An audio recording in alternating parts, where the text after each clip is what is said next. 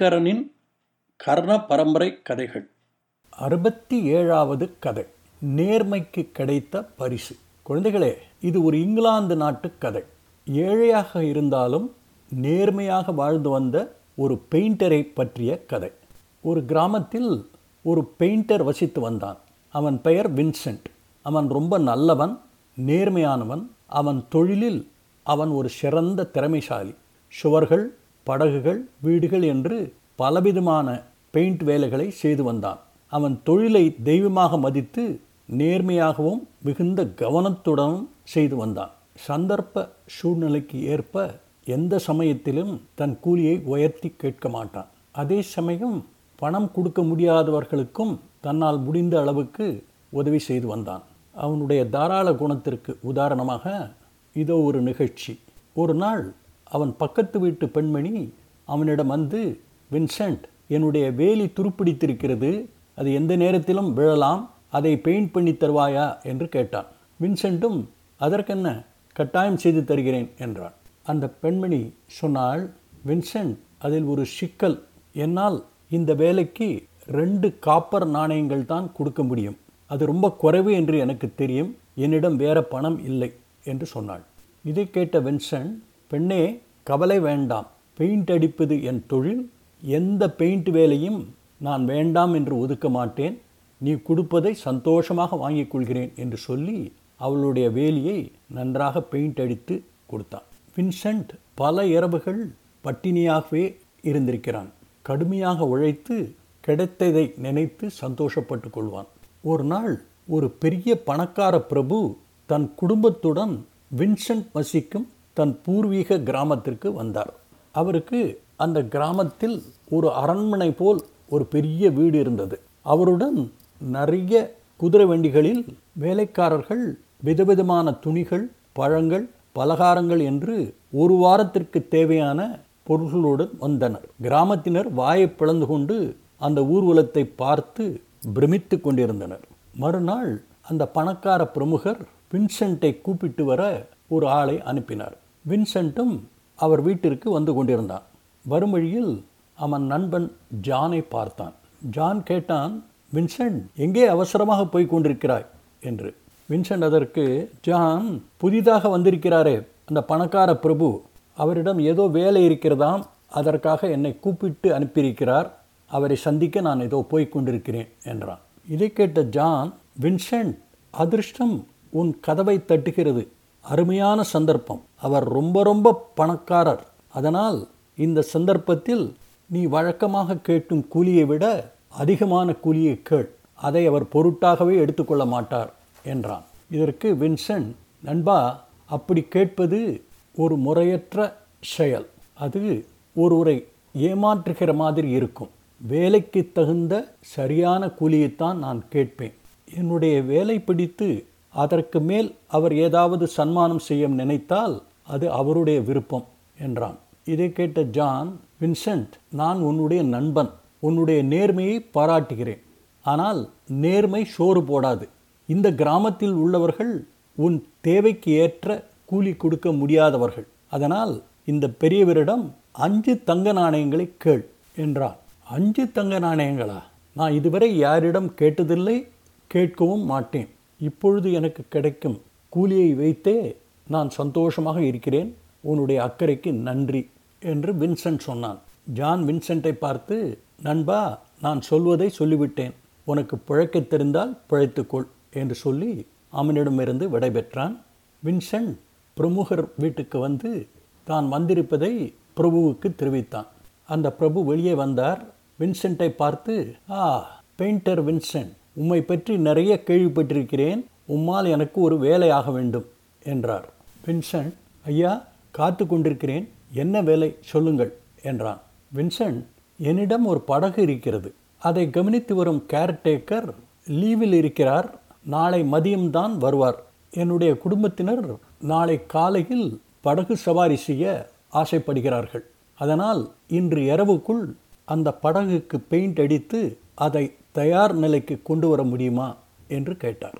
Vincent கொஞ்சம் கூட தயங்காமல் என்னால் முடியும் ஐயா படகு எங்கே என்று காட்டுங்கள் இப்பொழுதே வேலை செய்ய ஆரம்பிக்கிறேன் என்றான். பிரபு வின்சென்ட்டை பார்த்து வின்சென்ட் இதற்கான உம்முடைய கூலியை பற்றி நீர் ஒன்றும் சொல்லவில்லையே என்று கேட்டார். வின்சென்ட் அதற்கு ஐயா இந்த வேலைக்காக எனக்கு நாலு காப்பர் நாணயங்கள் கொடுங்கள் அதற்கு குறைந்து என்னால் வேலை செய்ய முடியாது என்றான்.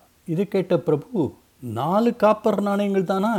இதோ உம்முடைய முழு கூலியையும் நீர் வேலை ஆரம்பிக்கும் முன் கொடுத்து விடுகிறேன் என்று சொல்லி நான்கு காப்பர் நாணயங்களை அவனிடம் கொடுத்தார். படகு இருக்கும் இடத்திற்கு வின்சென்ட்டை அழைத்து சென்றார். வின்சென்ட் படகை பார்த்தான்.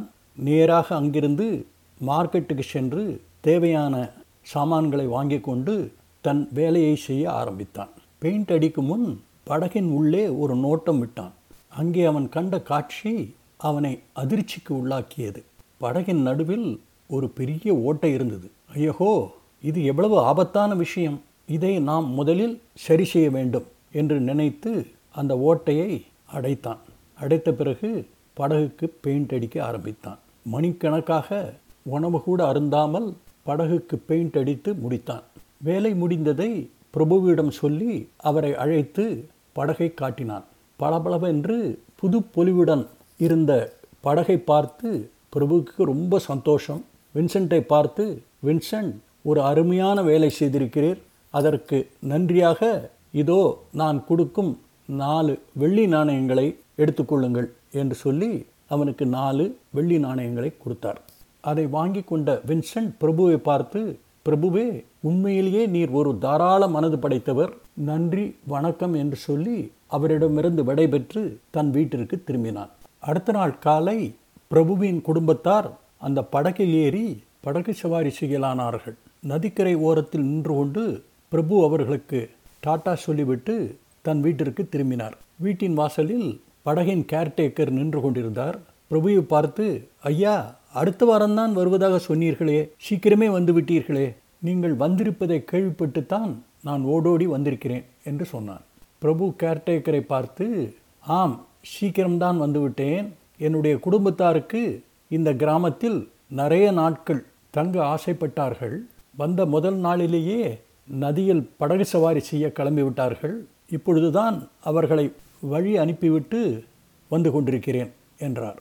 இதை கேட்ட கேர்டேக்கர் படகு சவாரியா? என்று உறக்க குரல் கத்திவிட்டு ஐயா மோசம் போய்விட்டோம். உடனே இப்பொழுது அவர்களை திரும்பி அழைக்க வேண்டும் என்று கத்தினான். எதற்காக நீர் கவலைப்படுகிறீர்? இந்த கிராமத்திலேயே இருக்கும் சிறந்த படகோட்டியை வேலைக்கு அமர்த்தியிருக்கிறேன். எல்லாம் நல்லதாகவே நடக்கும் என்றார்.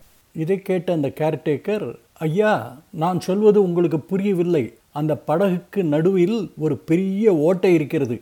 அந்த ஓட்டையை இன்று மதியம் ரிப்பேர் செய்ய உத்தேசித்திருந்தேன்.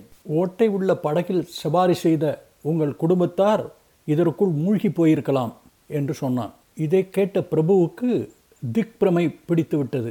ஐயோ என் மனைவி என் மக்கள் என்று கத்த ஆரம்பித்தார். நதிக்கரையிலிருந்து அவர்கள் பெயரை கூப்பிட்டு அழைத்தார். கண்ணுக்கெட்டிய தூரம் வரை எந்த படகும் காணப்படவில்லை. நிலை தடுமாறி தரையில் உட்கார்ந்து கொண்டு ஐயோ என் குடும்பத்தை நானே கொன்று விட்டேனே இப்பொழுது நான் என்ன செய்வேன் என்று அழுது புலம்பலானார். இப்படி அவர் தன்னையே நொந்து கொண்டு புலம்பிக் கொண்டிருக்கையில் இவர் குடும்பத்தினரை ஏற்றி சென்ற படகு கரையை நோக்கி திரும்பி வந்து கொண்டிருந்தது. இதை பார்த்த பிரபுவுக்கு சந்தோஷமாக இருந்தது. படகிலிருந்து இறங்கிய தன் மனைவியையும் தன் மகன் மகளையும் பாசத்துடன் கட்டி அணைத்து கொண்டார். தன் கணவன் ஏதோ காரணத்திற்காக அழுது கொண்டிருந்திருக்கிறான் என்பதை புரிந்து கொண்ட மனைவி தன் கணவனை பார்த்து அன்பே இங்கே என்ன நடந்தது? எதற்காக கவலை? என்று கேட்டாள்.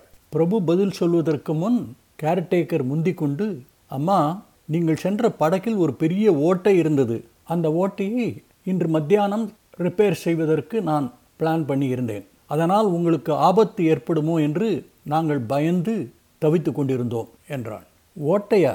அப்படி ஒன்றும் இல்லையே. படகு புத்தம் புதிதாக இருக்கிறதே என்று பிரபுவின் மனைவி சொன்னாள். பிரபுவும் கேர்டேக்கரும் படகை நன்றாக உற்று பார்த்தார்கள். அங்கே ஓட்டை ஒன்றும் தெரியவில்லை.